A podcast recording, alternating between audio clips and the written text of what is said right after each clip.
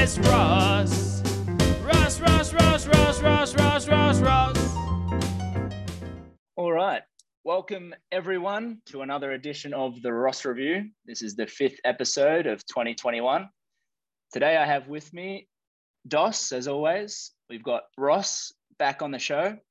And today we have a very special guest. He's a former AFL player.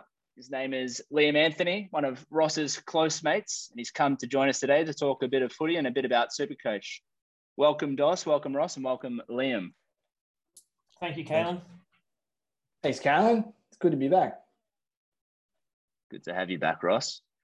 So a bit of a background on Liam. I won't go too much into the details of his career, but Liam went pick 43 in the 2008 National Draft, played 57 games at North Melbourne and kicked 27 goals. But his most impressive stat line is that he averaged 95.2 Supercoach points in his debut season from 10 games. By comparison, Sam Walsh averaged 86.9 in his first season, who we all thought was a star in his first season. And the only better first-year player that comes to mind in terms of Supercoach is Michael Barlow, who averaged 116. Paddy Cripps himself only played 3 games in his first year, but then he went on to average 96.3 in his first full season the next year. So I'd say that's his probably closest comparison. So considering Cripps is also from the Northampton region, would you consider yourself to be basically the same person as Paddy Cripps, Liam? Yeah, mate. Yeah, very similar careers. Mine just unfortunately finished a little bit earlier, so could have gone on to win 3 BNFs at North Melbourne like Paddy did at Carlton, but yeah, unfortunately didn't occur. So very similar people. Yeah, very similar apart from that, I reckon. I know Paddy really well. Really good fellow, and he's had a fantastic career. So it's bred a lot of good footballers in Northampton. I'm not saying I'm one of them, but yeah, it's a breeding ground, that's for sure. Yeah, he seems like a pretty good bloke as well. He's usually got a smile on his face, except when he's getting a bit into it on the footy field, like against Fremantle. We actually said on the pod the week before that he needed to harden up a bit. He had a couple of average weeks, and then he came out and roughed Fremantle up and had his biggest score for the year. So it was good to see him come out and do that. Yeah, definitely. I've actually got him in my team. I was very close to giving him a call and giving him a little rev up myself. I thought he was going to go hundreds every week, but unfortunately he's dipped under quite often. So that Freo game got him back in the good graces. But yeah, last week started well and then dropped again. So maybe a fine call to fucking give him a kick up the arse might be the thing. Yeah, you might have to give him another rocket, trying to pull his finger out. So you've played Supercoach nearly every year. How many years have you been playing for now, Liam? You a bit of an expert? I'll have to be honest. Supercoach, I played for 8 years when I was over in Melbourne. I'm currently playing Dream Team, so I suppose the competitor. But wouldn't consider myself an expert, although I do talk it up. I just don't have the runs to back it up. That's all. Fair enough. Did you ever put yourself? In your own team? Yeah, fucking oath. You'd have to, surely. Was that when you were having a good year? Was that when you were averaging 90 or when you were averaging 44? Yeah, that was when I was getting a game. No, I can't. I honestly don't think I did. But yeah, early on, I got a few points, but then obviously, yeah, battled away to get a game and put on that green vest a couple too many times. So did you still pick yourself, even though you knew you weren't getting a game? I'd tell me mates to pick me, even though I wasn't getting a game. But got to get those percentages up, that's for sure. But yeah. This is a question I've always wanted to ask. You know, when it comes late in the game and it peters out, you know who's going to win. You ever like drop down the back line, kick it, get it back? You know, just wax a little bit, get your scores up. Yeah, when I have myself on my team, yeah, I did a jump on. Not, probably why the career finished a little bit early. Blame Supercoach. Jack Lloyd seems to do all right with it. But I kept a lot of people in Australia happy, so. And Maxi Gawn. Maxi Gawn plays Supercoach as well, doesn't he? Picks himself. Yeah. Scores 150 every week. I'm sure Jack Lloyd picks himself. We had a fair bit on it. We had a North Melbourne league. Like, it was pretty pretty big investment. We didn't have ourselves in it. That was a rule, obviously, with the betting and all those things associated with it. But, yeah, it was quite a full-on serious competition we had back in the day. Nice. So you would let the opposition player kick a goal if you had him. I'll still get no comment. Probably get in trouble here. Yeah, I know. But yeah, oh well. This is all a joke for all the listeners out there. All right. Yeah, well, it's good to have you on with your wealth of knowledge, Liam. 8 years is longer than I've been playing, and longer than Ross. I'm not sure about Dos. Dos, how long have you been playing? Yeah, about the same, about 8 years. Unfortunately, yeah. I never picked Liam, though, unfortunately. I would have if I had known him. I think Chunter's been playing since Supercoach started, and he hasn't got any better. I feel like his footy, really. Yeah, he's playing going downhill. Getting worse. A bit like golf. The more you play, the worse you get. Speaking of Chunter, let's take a look at how Chunter went for the week, and also have a look a little bit at Ross's performance, like we like to do. So I see here that Chunter's nemesis, who is Ross, had a nice win, pretty decent score, 2,231, defeated Joel's team, Rock, Draper, Scissors, by about 100 points. It's a nice little win there, Reesey. Yeah, it was pretty close. That was a good score because I had a donut as well. I had Flynn and Meek in the ruck, and both didn't play. Joel didn't have him either, but it would have been really close because he had Ridley go down with an injury. And it was just saved, I think, because Neale played really well and Walsh played really well. If it hadn't been for them two, I might have gone down. Yeah, well, yeah. Ridley definitely hurt Joel then. If he had played, he probably would have won. Yep, probably. It'd be unlucky for Joel scoring 2,161. He would have beaten most teams in the comp, but unfortunately, he came up against a strong Reese. So I know Joel's listening as well, so he owes me a carton of stone and wood for it as well. Brilliant. Okay. So he'll have his chance to win that back when Carlton play Essendon in a couple of weeks. I'm sure he will win it back. So now let's take a look at Chunter. So Chunter had another dismal week by the looks of things. He played Butcher, who didn't have the best season last year. I think he finished 8th or 9th, Butcher. He's doing all right this year, middle of the table, I think, but Butcher scored a pretty good score, 2,174, but Chunter only managed to score 1,842, so got knocked off by about 300 points. So that's a pretty pathetic performance again, isn't it, Reese? What do you think of that? I think he should just give up, really. He's useless. And he copped a donut as well on the back line. And, I mean, Butcher's not that good either. He's just handing out wins to everyone else. So he needs to have a good, hard look at himself or just hand over the money already. I agree. What do you think, Dos? I can't wait to play Chunter. I need a win. I'm struggling. I've got lots of injuries at the moment, and I've got Chunter this week, so I need an easy game. And I'm glad that I got Chunter this week. Phew. You know, I've been pretty hard done by, Dos. You've just brought in Ridley, didn't you? So you brought in Ridley. You had Houston injury as well. Mate, you had May last week in the wars. Yeah, I've had 5 outs in my defence in the last 2 weeks. I've had Caleb Daniel and Stephen May last week. And this week I had Houston, who was doing really well, Ridley, and who I just brought in last week, and one other who was doing quite well, but got injured as well from my back line. Can't remember who it is. But, yeah, one more. Well, let's hope all the bad luck's out of the way. 2 trays from my back line this week. Yeah, that's quite annoying. So... considering Chunter is bottom of the table, he hasn't actually won a game yet. Would you have any advice for him, Liam, on how he can turn his season around? Well, I haven't actually. I'd love to get a look at his side. Can go through it for you if you want. Yeah, let's have a look at his team. Back line, you've got Short, Zach Williams, Rory Laird, Giath, Kazitsky, Caleb Daniel, who didn't play, and Jordan Clark. Supercoach is all based on like contested possessions and disposal efficiency from memory. Is that right? A lot of it. Yeah, that's right. Yeah, that's right. Yep. Midfield, he's got Jack McRae, who's pretty good. Brayshaw has been thereabouts. Tom Mitchell hasn't done much. Bontempelli's been pretty good. Josh Kelly's hasn't really reached that. in Toronto. Also, probably hasn't really done what we expected, and that's pretty much it. Rookies after that. And forward line, he's only got Dangerfield. Missed 3 weeks. That's yeah. He hasn't really got too much. Danaher.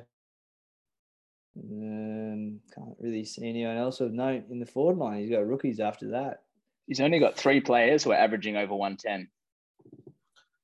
Yeah, I don't know if I have the right strategy, but I generally try and get early on. You got to get your ruck stock set. So your Gorn Grundy sort of combo. I think that's just a given. But I think Riley O'Brien potentially might be the other big ruckman potentially. Again, I'm not sure of the Supercoach scores, but once you got your backs and forwards, because the midfield rookies are generally going to score at a higher aggregate, yeah, that's true, a higher average than say some of your forwards. Although we've been lucky, I know in Dream Team, Chad Warner's been forward mid, so has Braden Campbell from Sydney. That Errol Goulden's also scored pretty well. So generally, I like to lock and load your core backs and forwards with your 2 rucks. So say at least 4 key backs and forwards, because yeah, your rookies through the midfield, there's more of them. Yeah. So what do you think of, say, Flynn in the ruck? Some people went with 1 premium like Gorn or Grundy, and then they've gone Hunter from St Kilda and Flynn as well, or Meek and Flynn. But Flynn's missed the last couple of weeks with the big mummy. He's back. Yeah, so you depending what he's got in the bank, I would downsize. So yeah, I would get rid of a couple of rookies that are their break evens are too high, and try and save some cash. So I've used that strategy. I think I'm about 400 in Australia at the moment for Dream Team. Just wow, that's awesome. Nice, throw that in there for good measure. Yeah, yeah, buddy.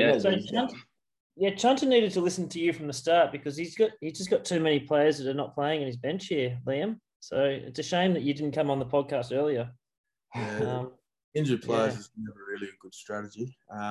Yeah. But yeah, that's the way I've gone this year, and it's held me in good stead so far. So I would downgrade as quick as possible to try and. Basically, with Meek and Flynn not playing, you got to get a ruckman.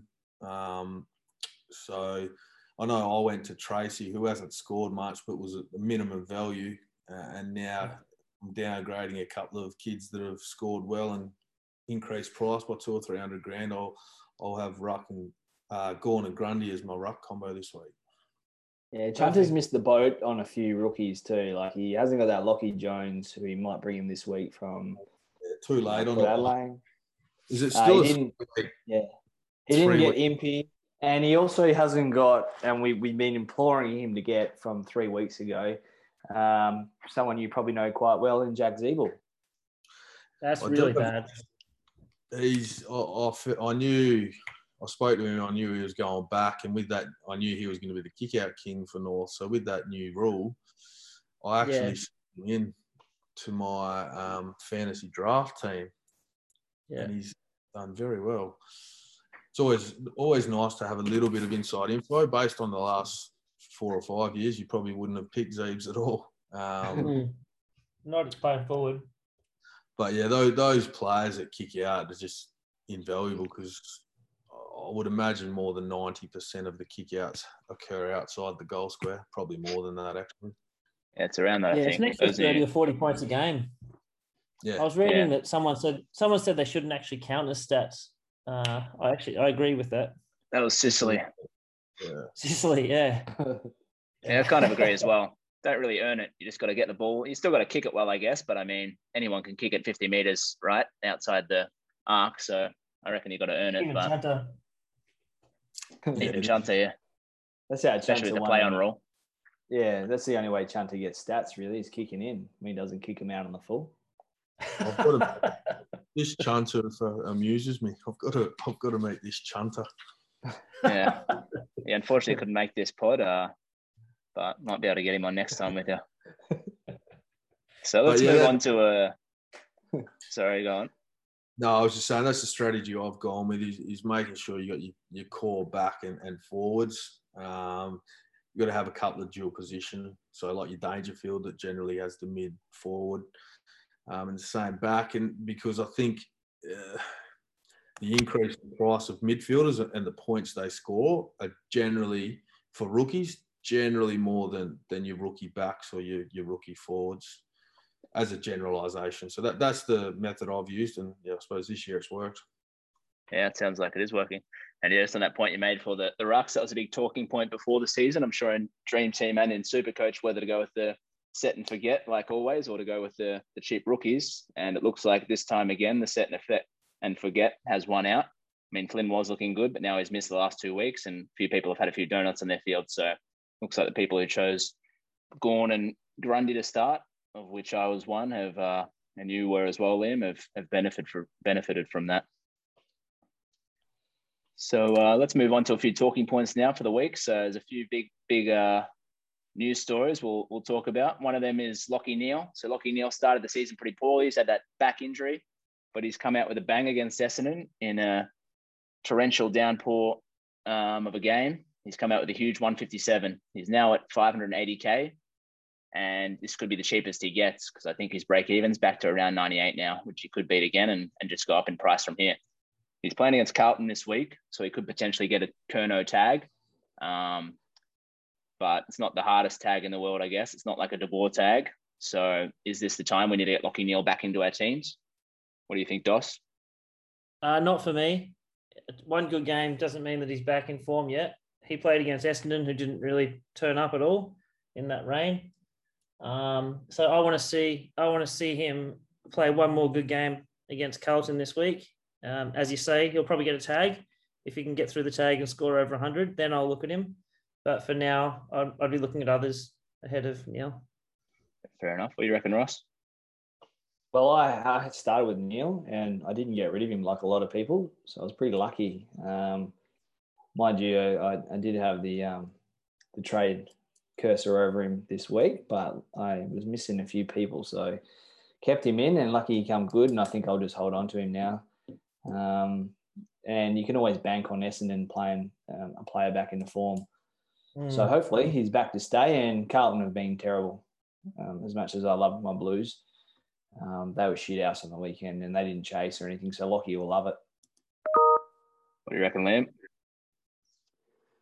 He's a superstar. I wasn't aware that he had the back injury, so that explains a little bit about the start to the year. But I also believe teams put a bit of time in him for once. So I know a lot of coaches like to go head-to-head, but when you've got a player that's getting the ball 35 times and getting forward and scoring, you've got to have a serious think about sending someone to stop him. I know Geelong did that with that young kid, O'Connor, potentially. Yeah. And then another team have done that, and Brisbane haven't started that well. So whether or not it's an overall team performance or whether he's just that much of a barometer for him inside in terms of his ability to retrieve the ball at the coalface and feed it outside. Oh, yeah, I don't know why teams don't put more time into him, to be honest. But I'd hang on to him and probably draw him in. He's a superstar. Even if he's at 80%, he's probably going to average 100 from here on in, I would imagine. So with his break even that low, as I said, I'd be bringing him in. Yeah, I'm on the fence. I'm considering bringing him in this week. I've got the potential money to do it. I can get rid of a Campbell and a Berry rookies, and then bring in another rookie such as McRae, who looked pretty good for Collingwood, and then bring him in. It's either him or Titch I was looking at, but Titch hasn't been the best lately. He had a 76 on the weekend, so, and he should drop a bit more as well. So it's between those two I'm looking at to bring in. Who's Tom Mitchell? Tom Mitchell. So Tom Mitchell used to be a fantasy pig a couple of years ago. Broke his leg. He's come back. Last season was okay, respectable. I think he averaged about 110 in Supercoach, but this season he's averaging 103 so far, which isn't the best for a midfielder. He's not really back to his piggish ways just yet, and he just had a 76 on the weekend, so not the best. And he's probably going to drop a bit more in price to about 530K within the next few weeks as well. What do you think about him, Dos? Would you bring in Tom Mitchell to your team? I've got Tom Mitchell, and I definitely wouldn't be bringing him in at the moment. If you're looking for someone for that price range, I'd be going someone like Sam Walsh or Clayton Oliver over both, or Petrarca over both Neale and Tom Mitchell. Even Trelaw's a dark horse as well. And you look at Zach Merritt, I'd be going Zach Merritt over them as well. I think there's other options. Yeah, Merritt's a bit more expensive, but those other two you mentioned are pretty good options. Oh, no, Merritt's only 584. I thought it was a bit more than that. Merritt's 584, so yeah. That's not too bad, actually. Oliver's 591. Even Marcus Bontempelli's 590. So there's plenty of options there. Even Travis Boak's 564. But Boak's only 560, I reckon he's pretty good value. Yeah, so around that price range, there's heaps of options. I guess it's just a matter of making the right one. Yeah, that's true. The only really expensive mid right now is Jack Steele, really. Jack Steele's at 650, but the rest are all around that mark, aren't they? 580 to 590. So definitely got some McRae, Dunkley, and Jack Steele are over 600, but the rest are all around. Yeah, McRae as well. I'd be going Sam Walsh for 580 out of all those players. I mean, he's averaging high. He's averaging 116. Paddy Cripps gets the tag each week. So I think Walsh... They let him run free, and I reckon he's going to just rack up 120s each week. So I'd be going him. Yeah, that's fair enough. Not a bad call, Dos. And then we also had Dangerfield come back from his 3-week suspension. He came out, I think he was looking good early, but then he had a little bit of an ankle injury. Not sure if that was the third quarter or early in the fourth. And then they kept him off. They didn't use the medical sub. Scott was saying afterwards something about that even though they knew he wasn't going to play at the rest of the game, they didn't want to use it because they didn't think it'd be fair or something, which seemed a bit strange to me. I thought, why not use it? They had Jordan Clark on the bench. I'm sure a lot of people wouldn't have been happy in the fantasy world if they did bring him on. Jordan Clark only scored about a 5, so I think they were thanking Scott for that, but it was a bit of a strange decision in my opinion. But Dangerfield came out with a 75, so he's probably going to drop in cash for the next few weeks. He might be 525 or 530 in a couple of weeks. Are we going to bring him in then? What do you reckon, Reece? I started with Dangerfield and got rid of him when he got suspended. I'm pretty happy I did because he was pretty rubbish on the weekend against North Melbourne. Your old mob, Liam. I thought he might actually rip them apart. But North were surprisingly quite competitive, and they didn't give up a lot of easy ball except for Tom Stewart. He'd be pleased. But, yeah, Dangerfield, I think, no for now. He's going to drop in price, so I'd wait on him. And what do you reckon, Liam? Were you watching that game against your old mob? How did Dangerfield look? No, actually, I wasn't. Sorry, I was out at the park with my son, so I missed the game. But yeah, more important. If Danger's price is or break even still pretty high, and his price is going to drop, you maybe think at waiting another week, saving up some cash, maybe downgrading one of your rookies to another rookie for a couple of weeks. But yeah, unfortunately I didn't see him, so I'm not sure what sort of nick he looked in. He's a superstar, of course, but yeah, maybe a couple of runs under his belt. It's amazing what 3-4 weeks off footy can do to you. Even though you do train, nothing can replicate match day. Yeah, for sure. So yeah, Dangerfield I'll probably wait on as well. Wait until later in the season. He's probably one that everyone's looking to finish their forward line with. But then for that sort of last spot in the forward line, it's a bit hard. I reckon there's those sort of 4 to 5 who you can get in, who everyone will have. But then that 6 spot's a bit hard, I reckon. You got options like Bolton. He started to look pretty good for Richmond. Just always depends if he's going to get the centre bounces or not, though. I think he had a few weeks ago just a 29 when he only played forward. You got Marshall, but Marshall's been injured. Butters is out now, so it's a bit hard. Who are you looking at, Dos, to bring into your forward line next? Yeah, there's not really much available, is there? I do like Danger eventually. I think he'll come good. Liam makes a good point that he had 3 weeks off, and Liam were no more than any of us playing AFL. That match day fitness is a lot more, like a lot harder than what we all realise. So I think he'll come good eventually. So I think if you got him, you'd hold him. But I definitely wouldn't be bringing him in right now because he's going to go down in value. Interesting about Scott not playing Jordan Clark. Digler had Jordan Clark, and I beat Digler by 1 point this weekend. So even if Jordan Clark had to come on and got 2 points, Digler would have beaten me. So I'm sure Digler was hoping that he got on, but sorry about that, Digler. Oh, really? He had a donut. So he had a donut. If Clark came on, so he had a donut, and I beat him by a point. Yeah, that's huge. But I had a couple of players get injured halfway through the game. I think he had Ridley, but I had another one that got injured. Scored like I had Howe. That's right. Howe scored like 4 points. So we both missed out. He also had he didn't have Gorn as captain as well, so that's the reason why I got him.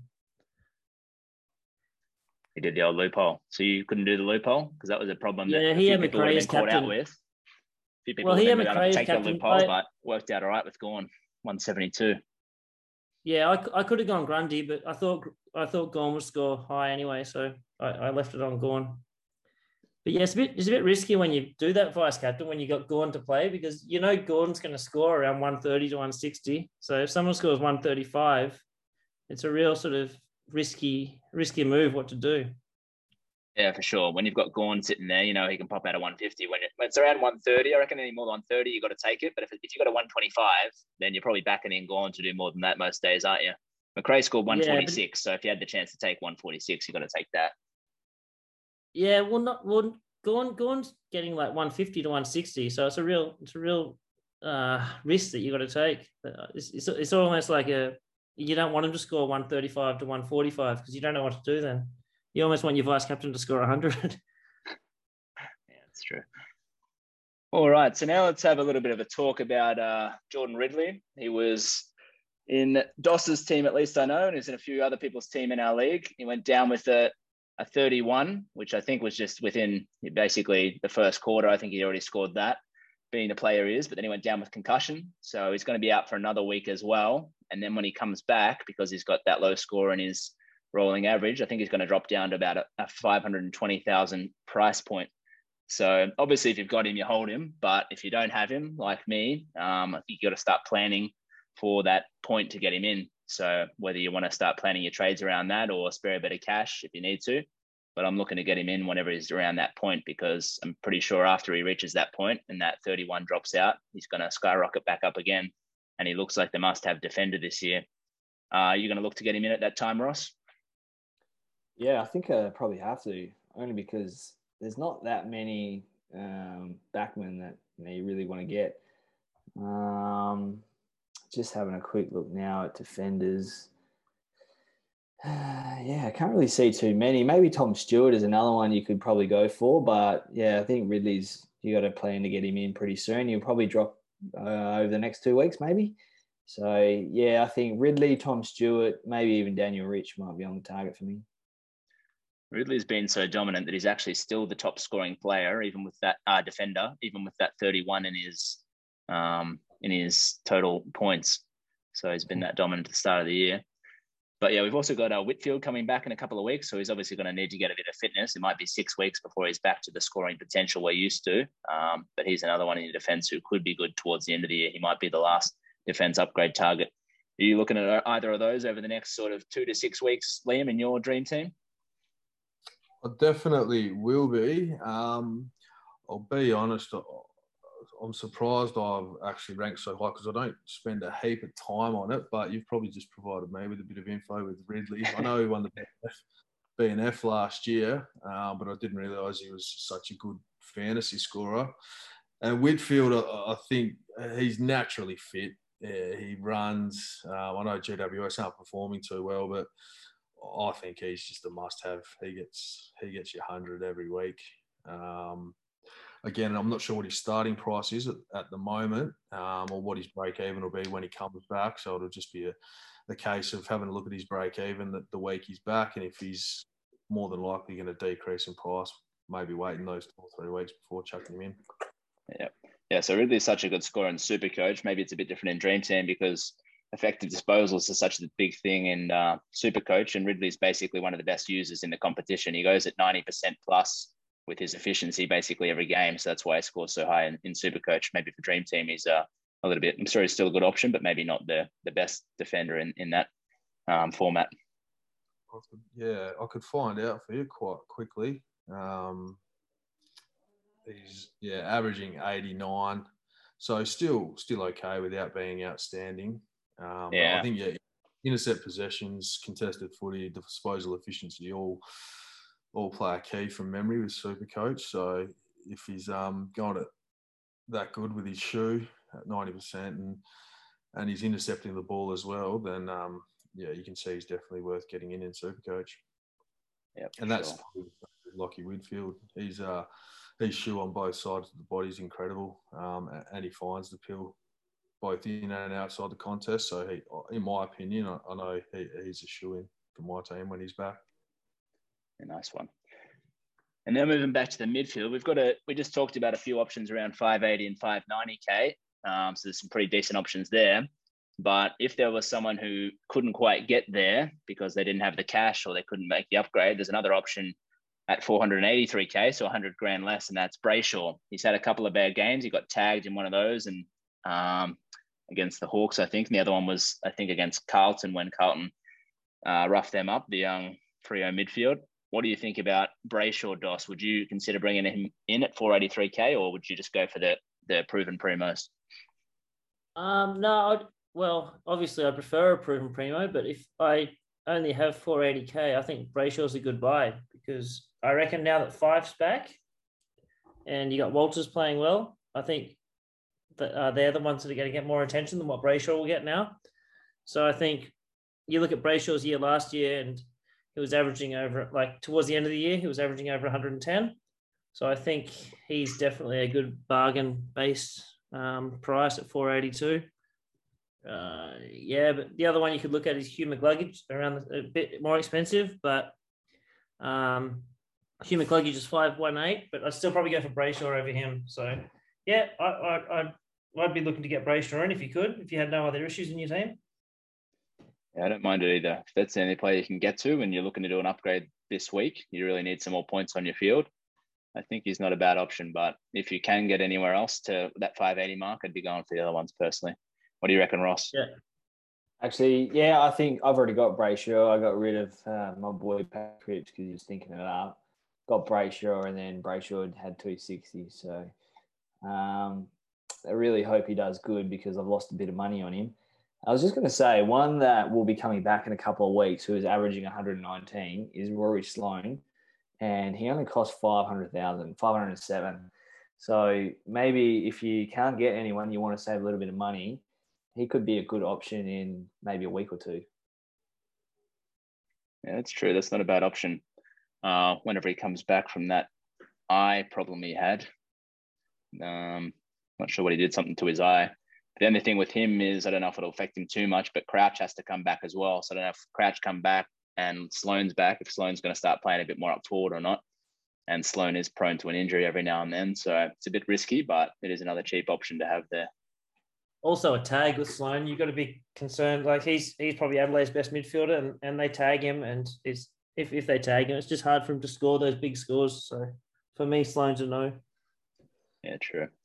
Another option in the midfield, which no one seems to talk about. No one talked about him last season, even though he was up there and I think he was around the top 10 midfielders mark. And this year, I think he's the 5th ranked midfielder. He's one of only 3 players to score at least 100 points each round since the start of the season. The other 2 are Jack McRae and Josh Dunkley for reference. So he's in good company, and that's Jared Lyons. So he's quite a good Supercoach player, but no one seems to talk about him. He's a bit dear at 615K, but I reckon he's still like a really great option, really solid. Neil's always going to get the tag. So Lyons is just really good. He still runs around, gets a lot of contested possessions, and he's just a great option. Why do you think players don't talk about him more, Doss, Supercoaches? I don't know why they don't talk about him more. I reckon he's only 1.2% of teams. But yeah, he's going to be a top 10 midfielder this year for sure.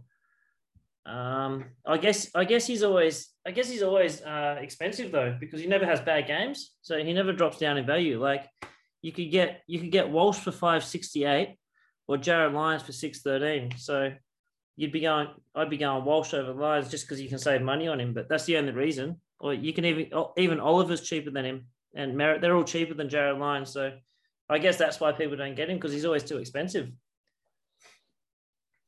Yeah, he's a great option if you can afford it, but yeah, it's just that cheaper options, I guess, because is that how it works mostly? Even if you drop like a big score, but then you drop a low score, I guess your score's gonna your price is gonna drop down a bit when you have that low score, right? So he's just consistently at that 110 to 115.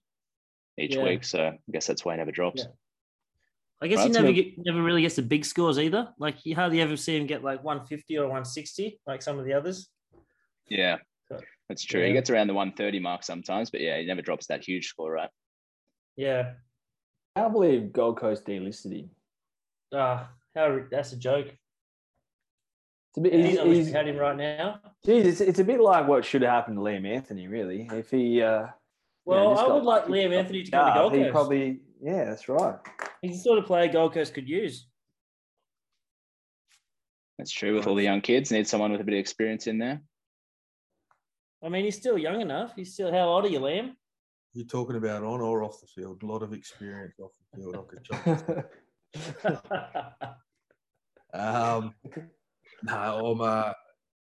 good these days, boys. But yeah, it would have been. I think management spoke with the Gold Coast when I knew my tenure at North was up, but obviously didn't eventuate. Would have been good to try and sneak in a few more games and try and support the kids up there, but yeah, didn't eventuate. Can you play ruck? If it was going to earn me $300,000 or $400,000 a year, I could play anyway. I think they're still looking for a ruckman. They got Hugh Greenwood rucking for them at the moment. So yeah, that's true. Maybe work on your rucking skills. There we go. Mid-season draft's coming up. Yeah, well, there we go. I'll put me up at the. All right, let's move on to. Sorry to cut you off there. Let's move on to the rookies before we get into the questions. We've got quite a long list of questions tonight from our listeners. So let's just talk about the rookies quickly. It's about time for the upgrade season, so it's almost time to cull some rookies. Some good options for culling is Campbell. He's got a break even of 53, and he's had quite a few poor scores in a row. Sam Berry from Adelaide. He's got a break even of 43. Goulden as well. He's got a break even of 51. Even though he can score quite high. And then Warner from Sydney as well has a break even of 58. So out of those four, I'd personally leave Goulden and Warner for another week if possible, just given their scoring history and they're playing Gold Coast this week. So I'd personally be going for Campbell and Berry. And then other rookies that I haven't named there pretty much have still got a bit in them, I think, like your Powell, Jordan, Rowe, Cozzy, Bergman are still good for another week or two. They're still going to make some cash. Who would you be cutting, Doss? Are you planning on cutting any rookies this week? No, I've got too many injuries. I got my Howe and now I've forgotten the other one. Howe and my other defenders injured as well, which are two premium. Oh, Houston, Ridley. Howe and Houston are injured. Houston, there's a problem there. So I'm gonna have to just sideways some premiums. I think Houston might be right. I think I saw something today saying that he might be able to get up. It wasn't as bad as they thought. So hopefully he does.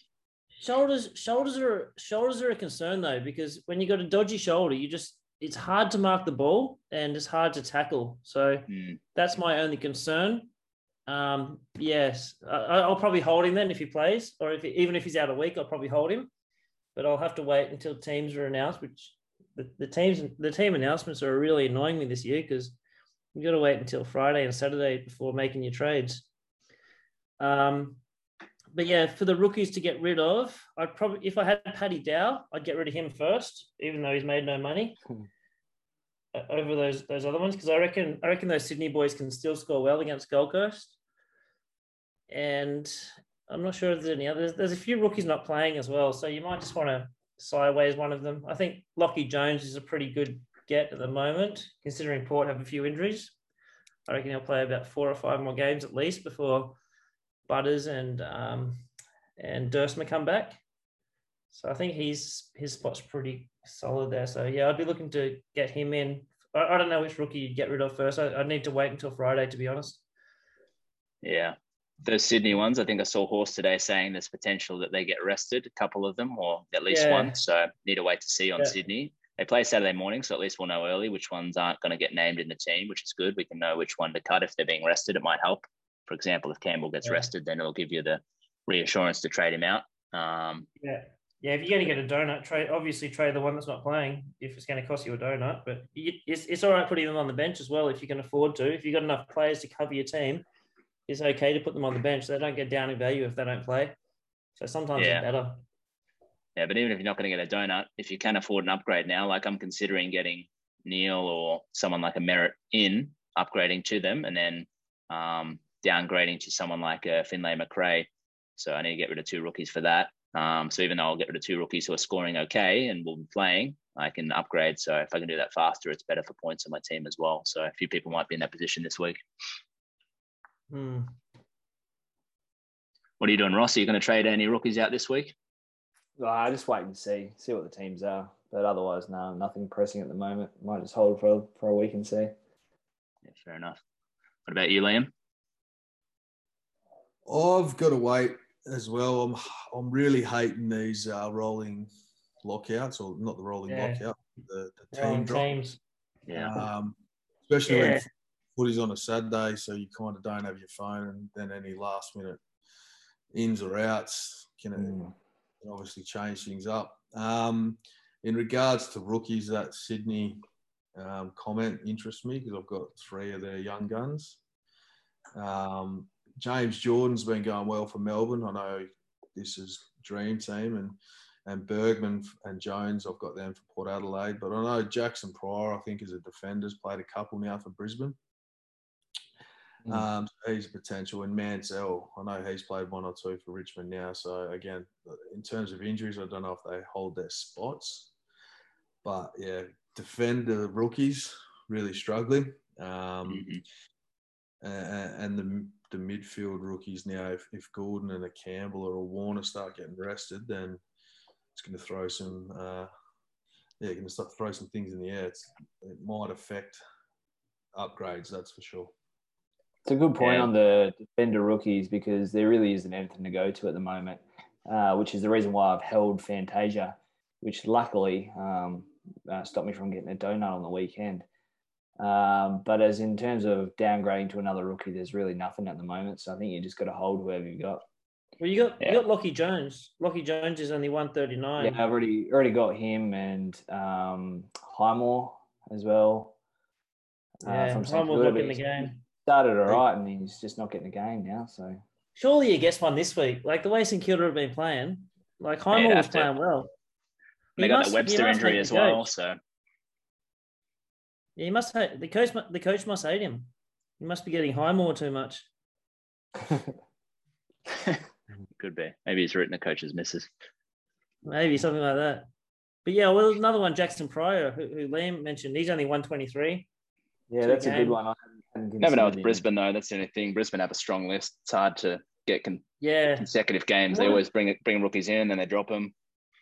Well, then you got. What about Melican's 324 though? He got 86 on the weekend, so he might be a good mid-pricer. How about Harry Sharp? Is he going to get another game? Lewis Melican from the Swans. He got 86. Yeah, one game. What's he priced at?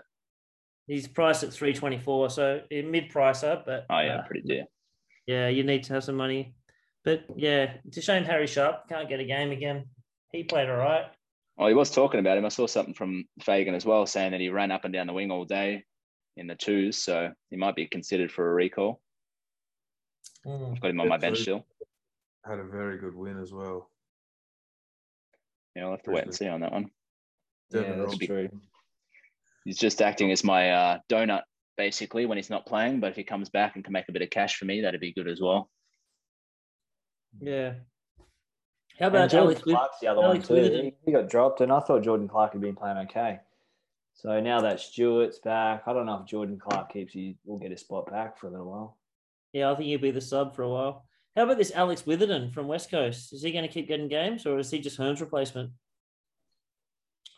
You couldn't drop him from the weekend's performance. But, yeah, you've got McGovern. If you look at their back line, you've got McGovern, Barras, Shep, who are all locks. Then when Hearn's back, and you've got – depends, maybe he feels Cole's role, although they're probably different sort of players. I think Witherden was brought in purely for his kicking potential. Yeah. Not sure how well he defends. So, yeah, when Hearn comes back, that's it's probably a risky one. Yeah, and anytime Simpson talks about him, him. He keeps saying, oh, he's still learning our systems. You know, he's a very young player, so we've got a lot of time to work with him. So this is the sort of narrative he's building. So he could get dropped, I reckon, still, because he's just basically saying, look, he's a great player, but he's still trying to learn the way we play and stuff. So I wouldn't consider him a lock back there. I'm pretty sure last year at Brisbane, Witherden played a couple of games and just absolutely chopped, and then they dropped him again the next week. So yeah, hopefully it's not the same with the Eagles. Yeah, because things we don't see, maybe he's not doing that, the kind of defending he's supposed to be doing. He's getting a lot of the ball, which is great, but I don't know if coaches are not happy with how he's not manning up on players. It's kind of stuff we don't see as well. I don't know if that's happening. Could just be a flog off the field or something like that. Could be as well, yeah. All right, let's move on to questions from our listeners now to wrap up. So we've got a lot of questions tonight, so let's try and whiz through them. So first up, we've got from an anonymous listener of the pod. They've wrote in and want to ask, is it true, Liam, if it weren't for Riley Fenner from Fenner Collisions, you'd never have made it to AFL as he spoon-fed it to you over your junior career? Is that true, Liam? The reason is untrue, I would have said, because it's what not to look like in a player. Spoon-fed, definitely. But yeah, basically, when you look at Riley Fenner play, you kind of think, oh, I've got to be the opposite to that. So that really inspired me. It inspired you, yeah. That's great. So there you go, anonymous listener. This anonymous listener might know Riley Fenner.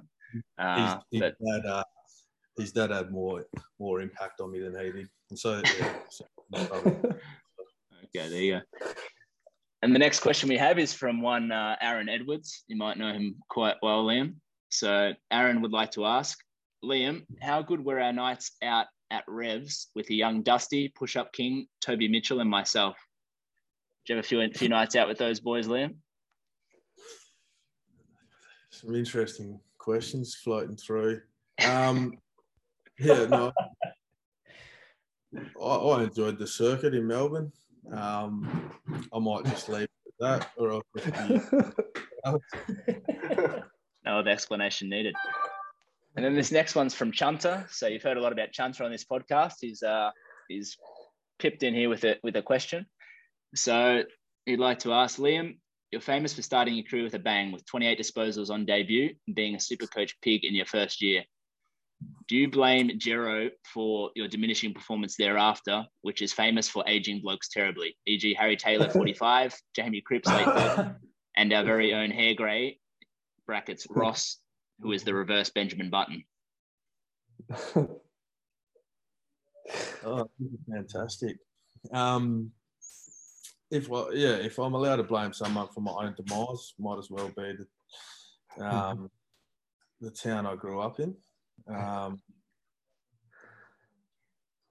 Geez, they breed them tough up there, though. Geez, they breed them tough. There have been plenty of good products out of that.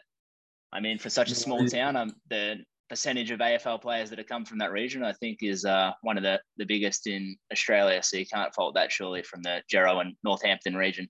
Ain't that right, Rissy? That's right, mate. Some of us were lucky that we didn't really enter the draft, but we probably would have more if we entered in.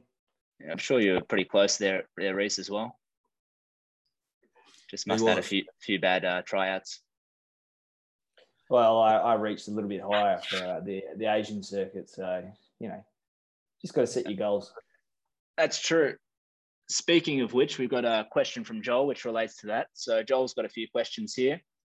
So Joel would like to ask, is Liam in awe of the Bintang's players who have played on the international stage, whereas he's only played on the national stage?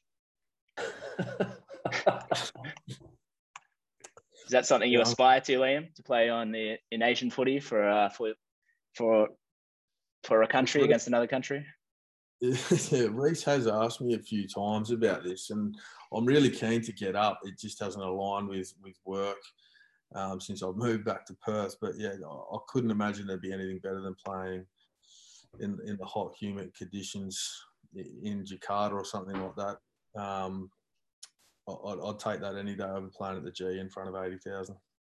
It's a tough game in Asia, Liam. You know, someone like Lockie Whitfield, who's got a bit of a flimsy liver, he wouldn't last 2 seconds. So I could imagine. A fair bit of training that goes into it. Yes, I could imagine there'd be a lot of X's and O's on the whiteboard and a lot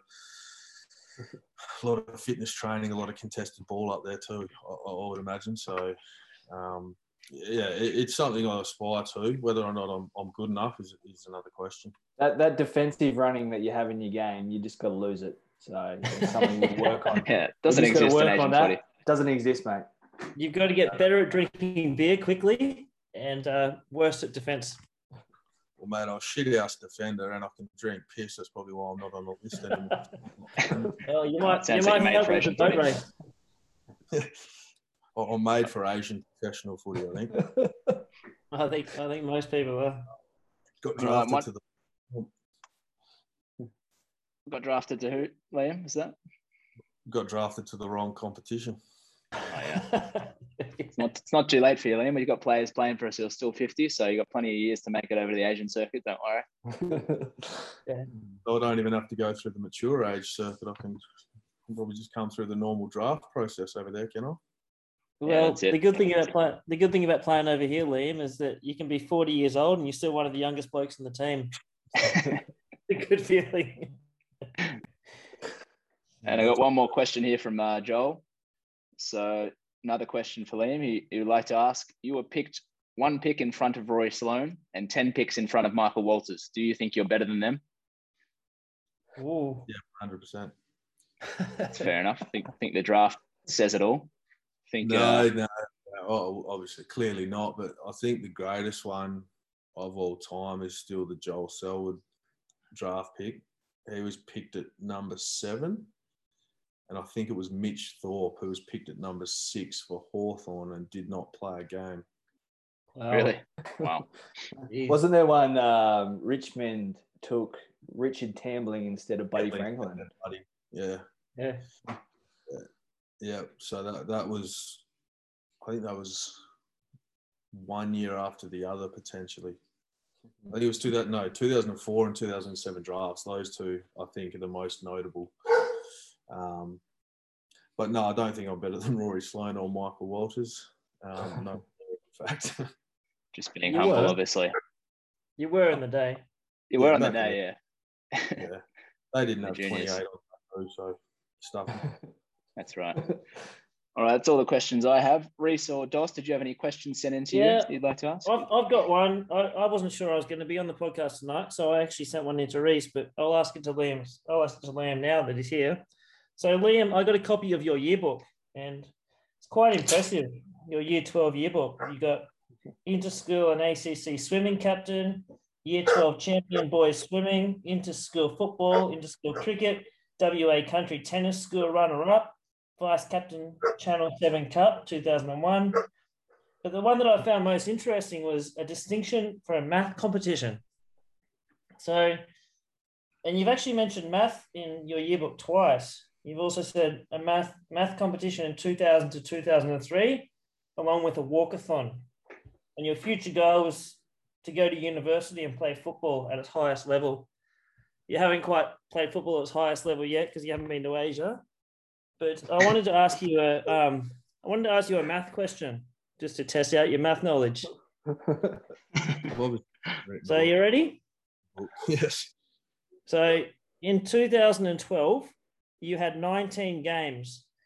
You had 244 kicks and 230 handballs. How many disposals did you have? 74. Sorry? I forgot what you said, actually. 240. I'll say it again. In 2012, you had 19 games. Yeah, you had 244 kicks and 230 handballs. How many disposals did you have? Yeah, 274. 474, sorry. So 474 is correct, but I'll take your first answer. This is a game that competition, would you have been right or wrong?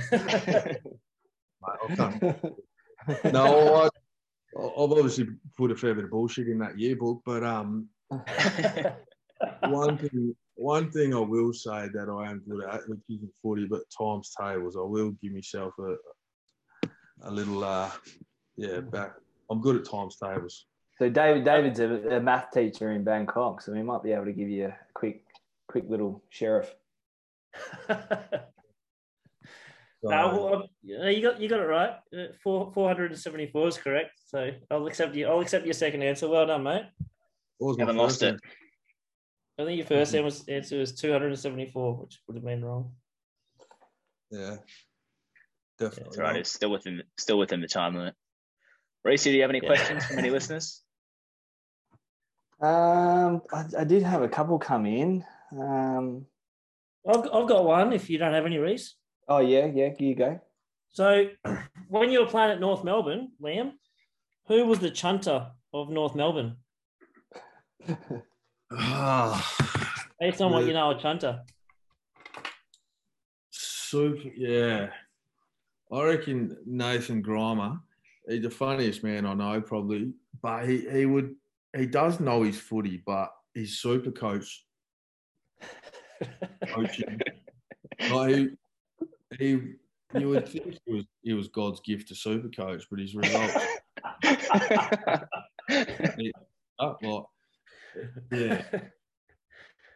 It's hard to Chancer seems like a phenomenal guy. Just obviously his coaching's a little bit, like not right there. But he'd come up with these smoky players. You go, look, I've got this smoky every year, and we'd try and ask him who it was and all that. And it was half the time was either a bloke you'd never even knew was on the list and didn't even play round one, or it was a bloke just for instance, say this year, it was picking Rory Laird as your number one defender. He'd call them smokies. He was the yeah. So, he's got a bit of chunter in him, Nani Grimes. For a bloke that doesn't know chunter, you've summed him up pretty good there, Liam. Yeah, I think you have. Sorry, chunter, I reckon you probably rip a bloke, mate. I think you've summed up nicely. All the potential in the world, but he just can't deliver on game day on the Supercoach field. Bit like Prosser in the day, eh? No, mate, I've flourished up in Asian footy. 2-time Lofty Cup best and fairest winner. Just thought I'd get that in, Chanter, just so you're listening, if you're listening. That's the big stage up there, mate. Yeah, it's amazing how good Asian footy is at making you feel like you're a better player. Yeah. All right, I think that might be all we have time for today. So thank you, Reece, for coming back on again. Ross, thank you, Dos, as always. And thank you to our special guest for tonight, Liam. It's been a pleasure having you all on. And all the best, Liam, for the rest of the year for your dream team. And hope it goes well. Hope you can improve on that 400 rank and get down to number 1. See if you can win the car. No worries. Thanks, boys. It's been fun. So all the best with this for the rest of the year, and hopefully maybe one day in the future we can get up and have a run with you boys. Sounds awesome. Thanks, Liam. Thanks, David. Thanks, Carolyn. Good to talk to you all. Thanks, boys.